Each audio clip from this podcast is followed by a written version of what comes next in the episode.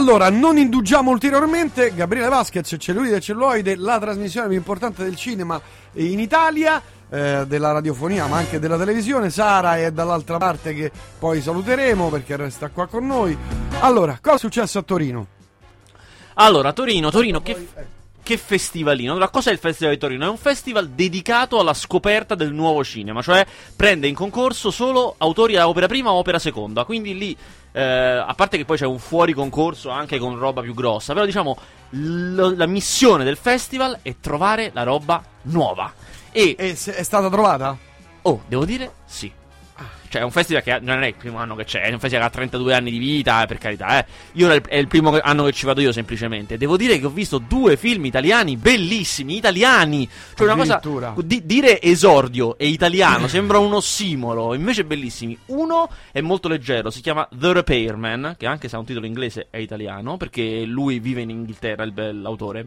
E, ed è un film su. La trama è molto banale, c'è questo qui che vive in un paese di provincia del nord Italia, lui è un po' diverso dagli altri e cerca di tirare avanti, semplicemente. Però è molto divertente, è fotografato in una maniera che non diresti, non è quella luce piatta di tutte le commedie italiane che sono tutte uguali, ma è vivace, c'ha i colori, è, è montato. Io mentre lo vedevo dicevo, ma com'è montato sto film? Cioè, ha tutte delle idee particolari. Poi l'ho intervisto, il regista, e scopro che è sempre lui il montatore, solo che firma con un altro nome, perché lui è fissato con queste cose. Ma perché? È... Come, come monta? È montato innanzitutto. Eh, sembra ha... un cavallo da corsa. Come lo monta? Sì. Lo monta? Eh, innanzitutto non ha un ritmo fisso. Cioè il montaggio ti dà il ritmo del film, no? Scene lunghe scene corte. Innanzitutto non è fisso, che già è stranissimo per una commedia. Soprattutto poi usa il montaggio per far ridere. Cioè dice una cosa e la risata compare quando stacca l'inquadratura e lui inquadra una certa cosa. Quindi è il, il tempo del montaggio è il tempo che ti fa ridere. E poi in certi punti fa proprio le cose strane. Cioè tiene le inquadrature pochissimo, un secondo, due secondi, come se si fosse sbagliato. Però lo fa in una certa maniera per cui funziona molto nella trama, nell'economia del film, e che proprio ti fa dire, ah, questo ha delle idee, questo è uno che ha detto, adesso faccio un film diverso dal solito, e, ed è molto bello, so che uscirà perché ha trovato una distribuzione, uscirà credo verso primavera. Ma è riuscito il film quindi? Sì, sì, sì, ma, ma, ha un umorismo particolare, perché lui appunto ha vissuto parecchio in Inghilterra, quindi è un mm. po' un umorismo nostro, un po' un umorismo inglese, molto carino, e poi è un personaggio interessante, insomma, è un film che ti fa respirare, non è il miglior film della stagione, no, però, oh, un esordio L'altro di uno, film?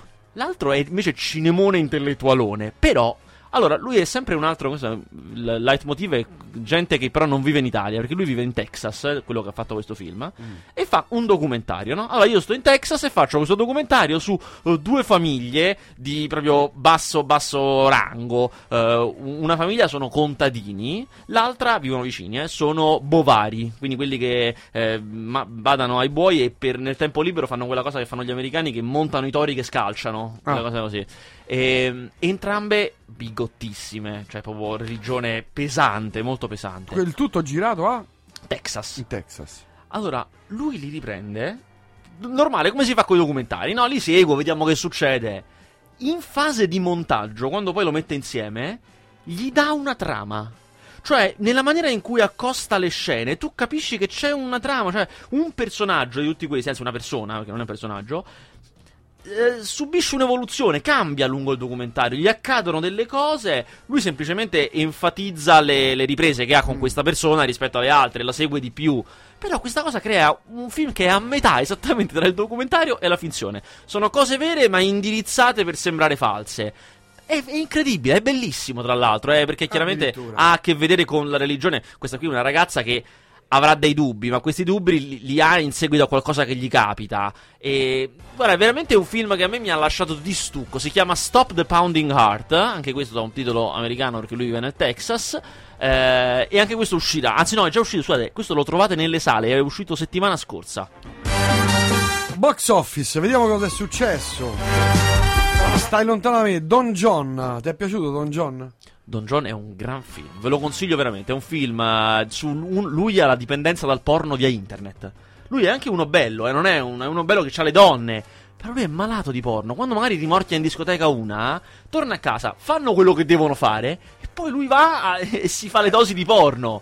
Perché è proprio malatissimo. E quindi è un film su questa cosa. A un certo punto lui incontrerà Scarlett Johansson. E sono due coattoni. Sai i coattoni, coattoni da, da centro commerciale, quelli proprio così eh, americani però chiaramente, il che già è molto divertente, e, e Scarlett Johansson si rivela quelle ragazze tipiche molto belle, però anche molto che lo controlla, non lo vuole cambiare, gli fa fare di tutto, solo che poi è talmente bella lei che lui non riesce a, A dirgli a di no. dirgli di no, vive Eh. una cosa di inferno. Eh, Scarlett, molto carina. Scarlett, eh. Eh, esatto, esatto, esatto. Tu diresti di no a lei? Assolutamente, cambierei tutto. non è un problema.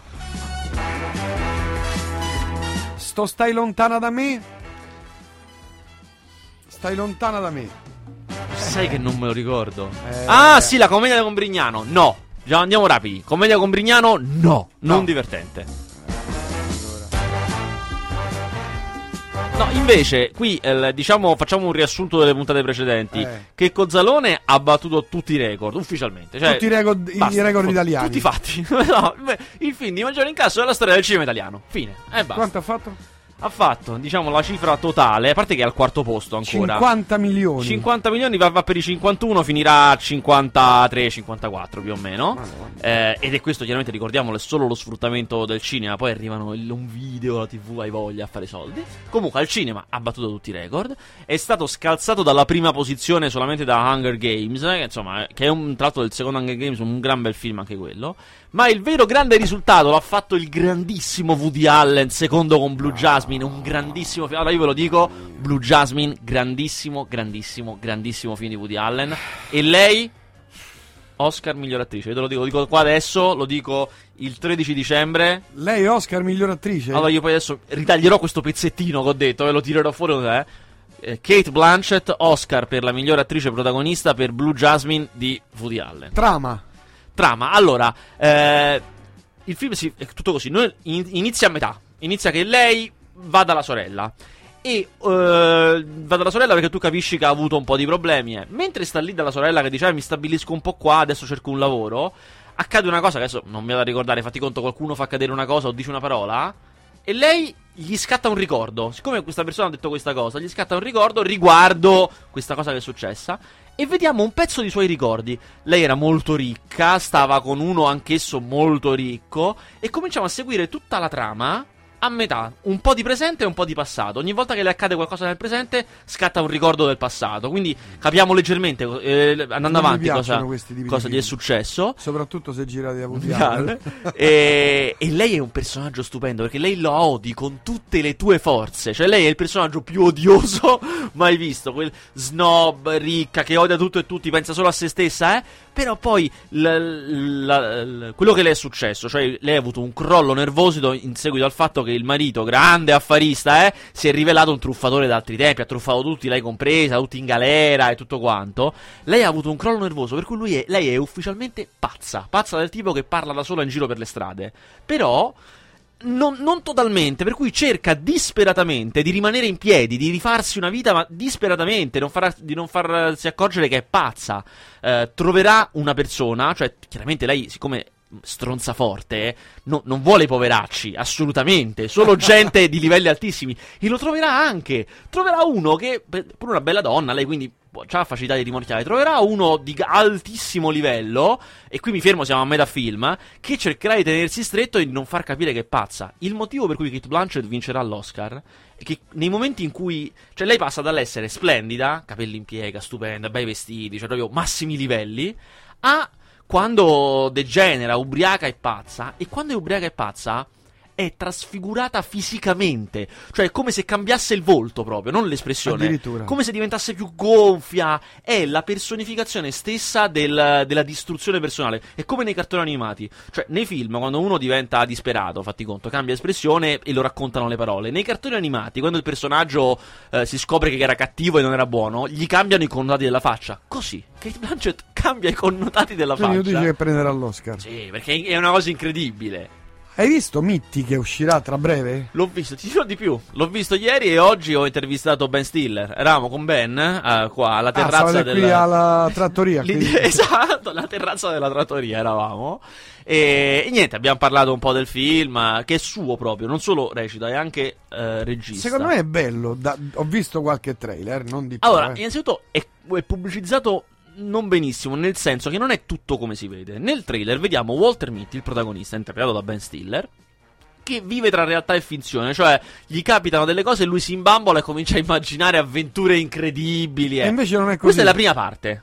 Ah, Poi a un certo punto lui effettivamente sarà costretto a partire per un'avventura. Dovrà andare a recuperare un fotografo, sai quei fotografi avventurosi che vanno nel, alle pendici dei vulcani a fare foto, e lui dovrà andare a trovarlo e recuperarlo. E quindi, da che è una persona tranquillissima, si troverà costretto a fare cose inenarrabili. Che... Esatto. Vabbè, non andiamo più avanti di più. A me poi... mi è piaciuto un po' un po', eh. Insomma, non è ah, che. Ah, ah, ah, Passiamo ai film di questa settimana che usciranno. L'Hobbit. Beh. Ah, l'Hobbit. Allora, l'Hobbit. Lo, rac- lo hai visto, l'Hobbit? Vi racconto, vi racconto questa storia. Adesso vi racconto una storia. Eh. L'Hobbit ce l'hanno fatto vedere a noi della stampa la sera prima dell'uscita, cioè è uscito giovedì, io l'ho visto mercoledì sera. Solitamente, solitamente, quando fanno così, è chiaramente perché non vogliono che tu ne scriva prima che esca. Facilmente. Eh. Ti mettono cioè. i bastoni tra le ruote, praticamente. Eh. Eh, e solitamente per i film brutti, solo che sapevamo tutti che comunque, anche se veniva male, brutto non poteva essere. Questi, gli Hobbit, L'Hobbit è una trilogia e sono tre film fatti tutti insieme. È praticamente un unico film lungo che spezzettano, no? non è che. Per cui non capivo perché, ma perché me lo fanno vedere prima? Perché me lo fanno vedere? Quando l'ho visto ho capito. Non è che è brutto, anzi, è come il precedente. Se vi è Beh, piaciuta la prima parte, ecco, la seconda è così. Perché la, la, maniera in cui è diviso il film è molto strana e particolare. Cioè, chi ha letto il libro si immagina che il film finisca a un certo punto, questo secondo, pri- poi il terzo sarà l'ultimo. Ma in realtà no, finisce in, una, in un punto strano. Comunque, di cosa parla? Dove, dove arriviamo con questo secondo film? Eh, sia, vi, vi, faccio un riassuntino della trama fino a questo punto. Eh, lo Hobbit, cioè Bilbo Baggins, anni e anni prima che Frodo prendesse l'anello, tutti gli, tutti gli eventi raccontateci nel Signore degli Anelli, eh, viene contattato da Gandalf e aiuta dei nani a fare una spedizione. Questi nani vogliono andare a riprendersi il loro regno dentro la montagna. Li aiuta e già nel primo film vediamo che accade una cosa. Bilbo Baggins eh, cade in una grotta, nella grotta mette una mano per alzarsi e trova l'anello. Lui trova l'anello in questo libro. Ah, trova il tesoro il tesoro e si incontra anche con Gollum nel primo film perché ce l'aveva sì. Gollum originariamente glielo ruba inavvertitamente però viene subito preso dalla, dalla, bramosia dell'anello quindi se lo tiene e non lo dice a nessuno che ce l'ha e, e, con, que- e con, esso mh, arriva diciamo alla, alla fine della prima parte del film nella seconda lo vedremo beh, fare altre cose che non vi anticipo, ma soprattutto c'è il personaggio centrale dello Hobbit, che è il drago.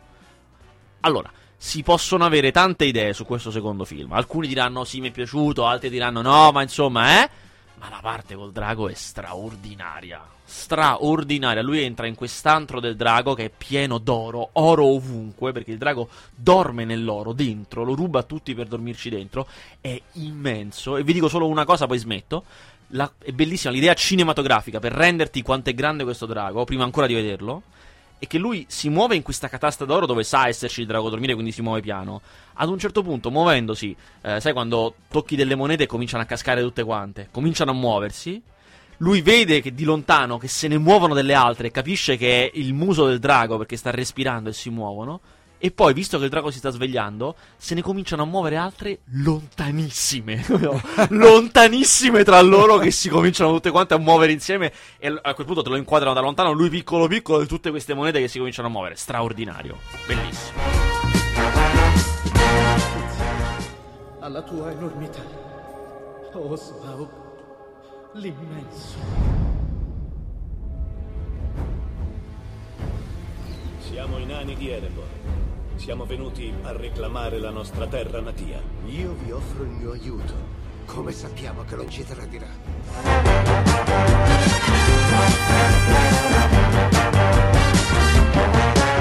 Still Life.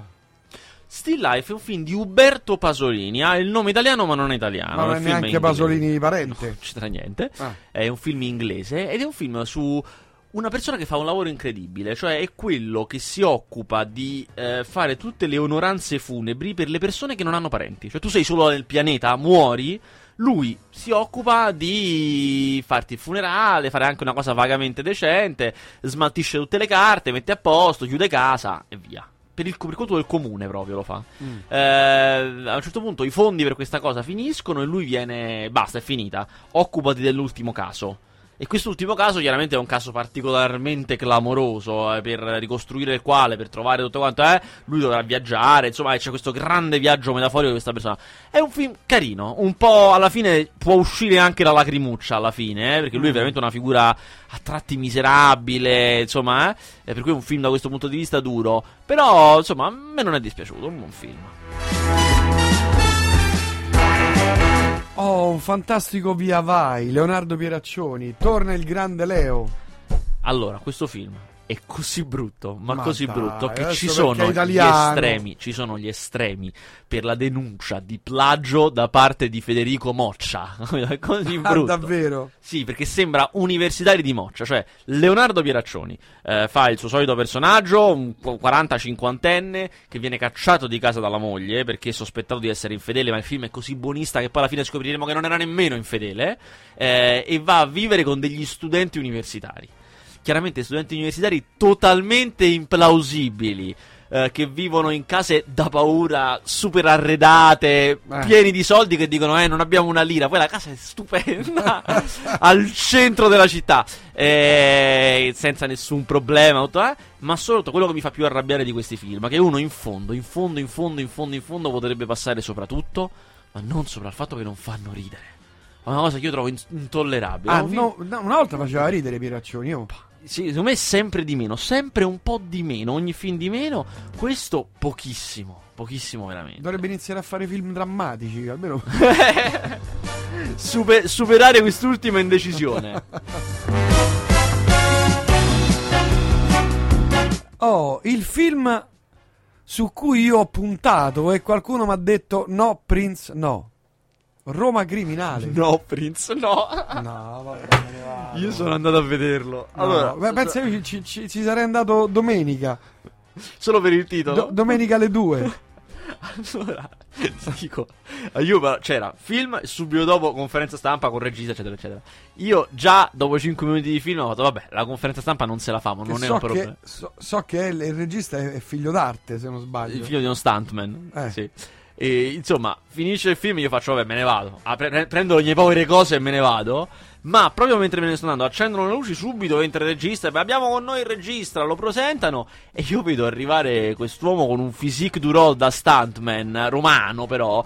Dicono, ma io qui devo rimanere, cioè non me ne posso andare. questo è il regista. E infatti è stata una conferenza stampa da impazzire, da ridere. Perché è proprio un film rionale, lo definirei. Un film proprio da rione, fatto così, fatto tra amici nel rione romanesco. Tutto trattoria e, e- e Ah, casa e trattoria. Tu pensi io ci avevo puntato, ho visto il titolo, ho detto è tornato il poliziottesco anni 70. Sì, perché loro quello vogliono fare, vogliono fare proprio quello, però, però proprio no, proprio no, perché è proprio diretto, diretto male, recitato malissimo. Io l'unica cosa su cui puntavo, visti i trascorsi del regista, erano le scene di stunt, cioè le scene d'azione. Eh, certo. E in effetti sono scene mediamente molto più elaborate di quelle che vediamo di, solo- di solito, anche nei film italiani a budget più alto. Macchine che corrono, si scontrano, saltano, volano, cosa è. Ma sono riprese talmente male che ti fanno. ra- Cioè, era meglio vederle, capito, mentre le Finte. giravano. Me- no, mentre le giravano, sto lì, la vedo mentre la fate, era meglio. Perché eh, dagli stacchi di montaggio non si capisce bene che sta succedendo. Spesso non sono inquadrate come vorresti. Accadono cose belle, eh.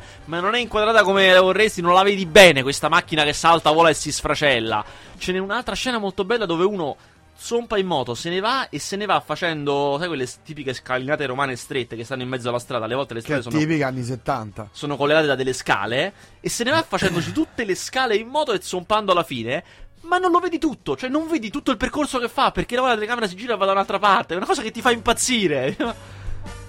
No, no. Poi io, vabbè, ci ho- io ci ho puntato. trama risibilissima. A un certo punto, proprio, ma questo l'ha ammesso anche lui nella conferenza stampa. Perché uno ha alzato la mano e ha detto: Ma mi scusi, ma io non capisco. Alla fine, ma chi, chi chi ha sparato a quello? No, e questo è il finale. L'abbiamo fatto così un po', un po' confuso. un altro mano e fa. Ma un'altra cosa non capisco, perché muoiono tutti poi quando hanno il giubbotto antiproiettile? Non capisco. Lui sta un attimo zitto e fa, eh, pensavo che non ve ne sareste accorti.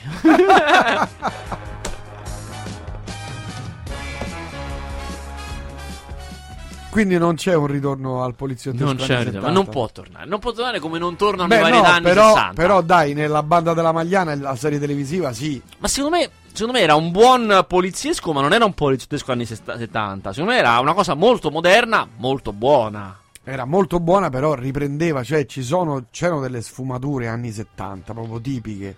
Ma dici, secondo me era mm, per certi versi poi molto molto moderno, che era la cosa che a me era piaciuta, anche il rapporto che ha con la musica, non era per nulla anni 70, invece anni 70 No, c'era il tappetone. Era anni eh. 80, sì, sì, Esatto. più anni 80. Però l- lo spirito, quindi non tornano gli anni, se- non torna il poliziottesco. Possiamo solo sperare che torni Maurizio il bel Merli. Fabio Inseguimenti con le Testi. alfa anni 70, no? No, niente, eh?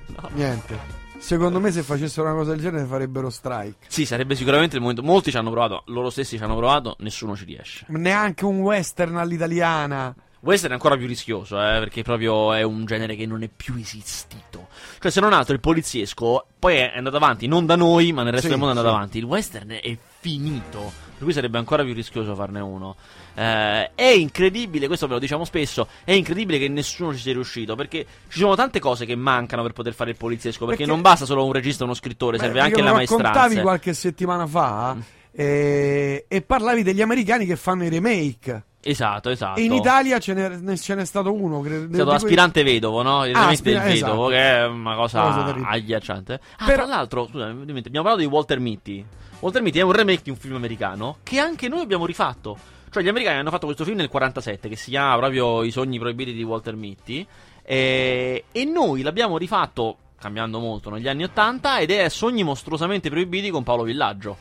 Ah, E questo qui è il terzo remake che ne fanno. Quindi dicevo, cioè, mh, eh, potrebbe essere la- la- l'arma vincente dell'Italia, nel senso che Eh potrebbe... sì, perché ora in Europa i polizieschi li fanno solo i francesi, li fanno molto bene, sono bravissimi, eh, fanno veramente dei polizieschi straordinari, eh, e perché loro hanno una grandissima tradizione, ce l'avevamo anche noi, Beh, eh, però loro non l'hanno mai... Eh. Infatti, infatti, loro non l'hanno mai interrotta, questo è il punto. Eh, è un po' come se noi pure non avessimo mai interrotto la nostra. E poi devo dire, questo è un film che ho visto a Torino. A Torino hanno fatto una cosa molto intelligente. Hanno fatto una sezione che si chiama Europop, che praticamente sono tutti i migliori film di maggiore incasso dell'anno dei paesi europei. Cioè, cosa è arrivato prima al box office in Polonia, in Romania? Mm. Ah, bella Veramente idea. hanno selezionato i migliori, cioè no, le schifezze non ve le facciamo vedere, però comunque i numeri uno. E in Polonia il numero uno è questo Traffic Department, che è un film di una durezza pazzesca su poliziotti del traffico, quindi proprio la, la municipale, diciamo. Ah? Durissimo, da cui si evince A, che in Polonia sono tutti corrotti dal primo all'ultimo, ma si capisce perché Beh, nelle, come qui in Italia, d'altra nel- parte. ma nelle prime scene si vede una serie di persone fermate per contravvenzioni e tutti i fermati, come prima cosa, tirano fuori il denaro, tirano fuori i soldi per pagare, pagare proprio il poliziotto, compreso un prete, tirano fuori il denaro. Eh, è un film do- classica trama da poliziesco, cioè a un certo punto uno di questi, che comunque tutto questo corpo fanno cose aberranti, ne fanno proprio di tutti i cotte di cute, però uno di questi viene incastrato, a un certo punto vogliono rendere lui colpevole dell'unica cosa che non ha fatto, ne ha fatte di cotte e di crude, ma questa Quella no. quindi comincia a scappare e cercare di provare la sua innocenza tra prostitute, bordelli, cose, eh? E chiaramente scoprirà una roba ancora più marcia, eccetera, eccetera. Il film è molto forte, cioè c'è una scena dove stanno in un inseguimento in macchina mentre il collega suo si fa fare un, una fellazio, si fa fare Ah. una fellazio durante l'inseguimento in macchina perché continuamente stanno con prostitute e continuamente ci vanno gli uni davanti agli altri senza problemi. Ah, ecco. Per cui durante questo inseguimento c'è questa Fellazio, lui ti deve tirare un'inchiodata, perché, se- anzi no, vanno proprio, proprio a sbattere, mentre accade, sangue ovunque. Ecco, abbiamo capito, va. Ma no, Va ma straordinario che questa cosa è una cosa che avviene durante una fase molto dinamica. Ci sarà poco tempo per badare a quello che è successo a quest'uomo, perché il film va molto avanti. Insomma, ripeto, si chiama Traffic Department e in Polonia ha fatto tre volte l'incasso di Iron Man. Per dire. No. Senti, Golden Globe come lo vedi italiano? Eh, è quello che aspettiamo. Io. Siamo tutti talmente fomentati per eh, la grande bellezza ai Golden Globe che io temo la grande delusione. Cioè, stiamo attenti. Non, non è che abbia, ci possiamo giocare le nostre chance. Potrebbe essere, Ma la gara eh. è dura. Potrebbe essere, ma la gara è dura. eh, Cioè, non è che ce l'abbiamo in tasca. Abbiamo, cioè, il 2013, questo poi ne parleremo quando face- faremo la puntata. Tutto i film del 2013. È stato, senza alcuna ombra di dubbio, uno degli anni più grandi che si ricordino nel cinema mondiale. Raramente c'è stato un anno con una concentrazione tale di grandissimi capolavori, ma non solo grandi capolavori, anche i film di livello medio sono stati bellissimi, è stato un grandissimo anno. Per cui ci sono grandissimi rivali a scontrarsi con. eh, Con, mm, con Servillo, eh, con il film di Sorrentino, così a memoria mia ci sta l'ultimo film di Hayao Miyazaki che è bellissimo. In America ne vanno pazzi. C'è il film che ha visto il Festival di Cannes, che abbiamo detto non andrà agli Oscar, ma ai Golden Globe c'è, che è La vita d'Adele. Eh, il passato di Asghar Farhadi, e se avete visto Una separazione, sapete che quello è bravissimo, ed è un film stupendo anche quello. Insomma, c'è roba di- durissima. Come miglior attore ce la potrebbe fare secondo te? Allora, ha Lui? vinto gli European Awards, però in America, se non sbaglio, non è candidato come miglior attore. È candidato solamente a miglior film straniero il film. Ah. Eh, Ci vogliono per farlo arrivare a candidare come miglior attore, come fece per dire Benigni. Ci vuole veramente un altro spostamento di soldi. Cioè, devi farlo vedere a 100 volte più persone. E quindi eh, per Benigni, per esempio, accadde perché la Miramax, che un era un grandissimo colosso, lo comprò per la distribuzione americana. Quindi avre- sarebbe già andato, era diventato della Miramax e quindi loro cominciarono a farlo vedere a tappeto. E quindi questa cosa cambiò molto. E invece chiudiamo con il Sud e Niente del- con il grande Vinicio Marchioni. Eh, non l'ho visto su da niente. Ah, Eh, vabbè, allora, allora indovina chi viene a Natale. Indovina che viene a Natale, l'ho visto.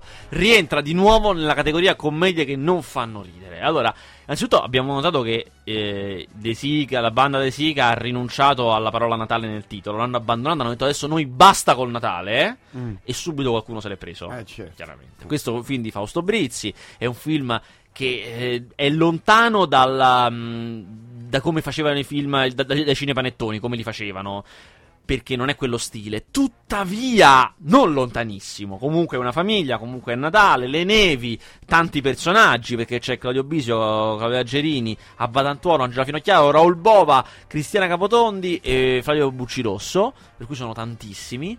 Comunque ci sono i giovani, i più vecchi, ce n'è un po' per tutti. Per fortuna non c'è quella cosa tipica dei cinepanettoni che a me non piaceva per niente, che ci dovevano essere tutti i dialetti, per forza. Non tutti i dialetti d'Italia ci dovevano essere. Vabbè, quindi no. come fu il primo, no? Esatto, era una fissa di Vanzina quella che ci devono Eh. essere tutti i dialetti. E, e invece qua è un pochino via. Però insomma, insomma. eh, la storia è quella di. Anche questo è un grande classico del cinema italiano. eh, c'è questa famiglia di tre fratelli. In cui il patriarca è Batantuono, pieno di soldi, che ospita tutti. E Claudia Gerini, che è la sorella, dovrà presentare il suo fidanzato Claudio Bisio alla famiglia. E succederanno, lui farà, farà- distruggerà tutto. Nel momento in cui lo devono presentare, farà i peggio disastri. Dall'altra parte la figlia, Cristiana Capotondi, anche lei presenta il suo fidanzato che è Raul Bova, a cui mancano entrambe le braccia.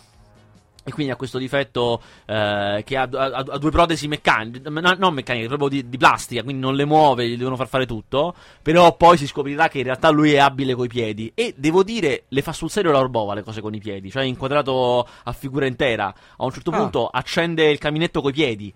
Cioè, ti tira- fuori il fiammifero, lo accende, nell'altro piede c'è la diavolina, accende la diavolina e la mette nel caminetto e il caminetto si accende. E lì c'è l'unica battuta divertente perché Abbatantuono, che non ci vuole stare a questa cosa, commenta: Eh vabbè, ma con la diavolina sono bravo pure io.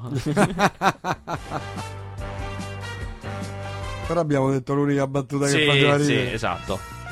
E invece i film New York. C'era una volta a New York. L'ho visto a Cannes, questo era di Immigrant, che si- in italiano si chiama C'era una volta a New York. No, è un film che mi ha molto annoiato. È un film appunto degli immigranti New York, primi Novecento, ma molto. Dovrebbe essere un melodramma torbido. Lei arriva e troverà qualcuno che lo sfrutta la sfrutta sessualmente. Però poi questo qui in realtà si è innamorato. Bah, sono infastidito già a raccontarla Anche questa no. storia. Sì, anche speciale. no. Lo sento. Vabbè, andiamo avanti. Invece i prossimi film che usciranno, come sarà Spaghetti Story? Spaghetti Story non l'ho visto, eh, mo ne escono tanti, eh. Io non è che. Poi stavo a Torino. No, Eh. esce, esce il um, Filomena. Filomena è un film che consiglio a tutti. Eh, molto, molto bello e divertente. Eh, allora, è un film britannico. Come descrivervelo? Eh, racconta di un giornalista che assieme ha, ha scoperto forse una, una storia che può essere interessante da raccontare. Con questa anziana signora, questa Filomena, la accompagna a scoprire le radici della sua famiglia. È insomma molto divertente, di un humor inglese di situazione, ma onesto, divertente per davvero, non appunto come questi film italiani che non fanno ridere. È un film che fa ridere parecchio, Filomena, ed è anche molto intelligente. Eh, per dire, è un film spensierato che potreste vedere il pomeriggio su Italia 1, per dire, molto tranquillo, eppure era al Festival di Venezia. Che Oh. è inusuale questa cosa, in concorso tra l'altro. Old Boy, Old Boy. Old Boy è che è il- uscito. è uscito Io devo dire non l'ho visto perché ero a Torino. Tuttavia, tuttavia quello che possiamo dire su questo film è che è il remake dell'omonimo film del 2003 coreano. Ah, sì? Che era bellissimo. Film Il corpo di Dana Hawthorne è stato ritrovato. Il sospettato principale è Joseph Doucette, ex marito della vittima e padre della bambina sopravvissuta.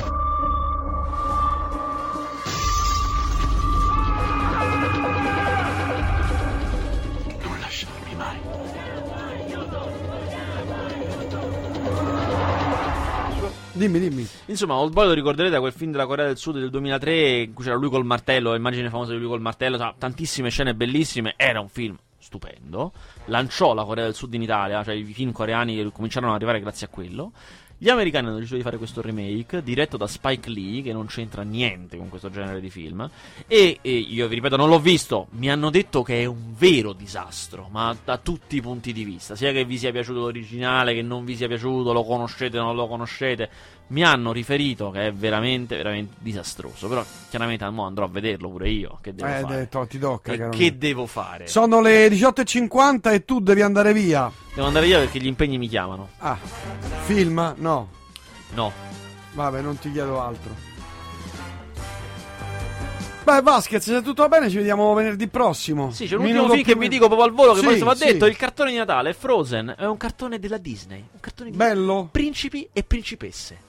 Cioè ci sono le principesse, poi è, è un- è- è Disney moderno, quindi non c'è il principe che salva la principessa, ma la principessa che si salva da sola, aiutata dal principe, perché comunque la modernità Disney è femminismo sostanzialmente. Però insomma ha un suo cotè tradizionale, ci sono anche le canzoni, che è una cosa che non c'era da tempo.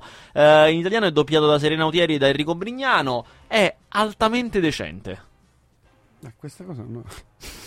non ho definizione, altamente decente. E poi quando esci dal cinema dici, ma più che decente questo film. altamente Esatto. decente, va bene.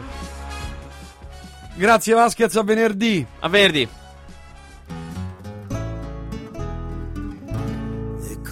Machete, Machete, Machete. The man, the myth, the legend.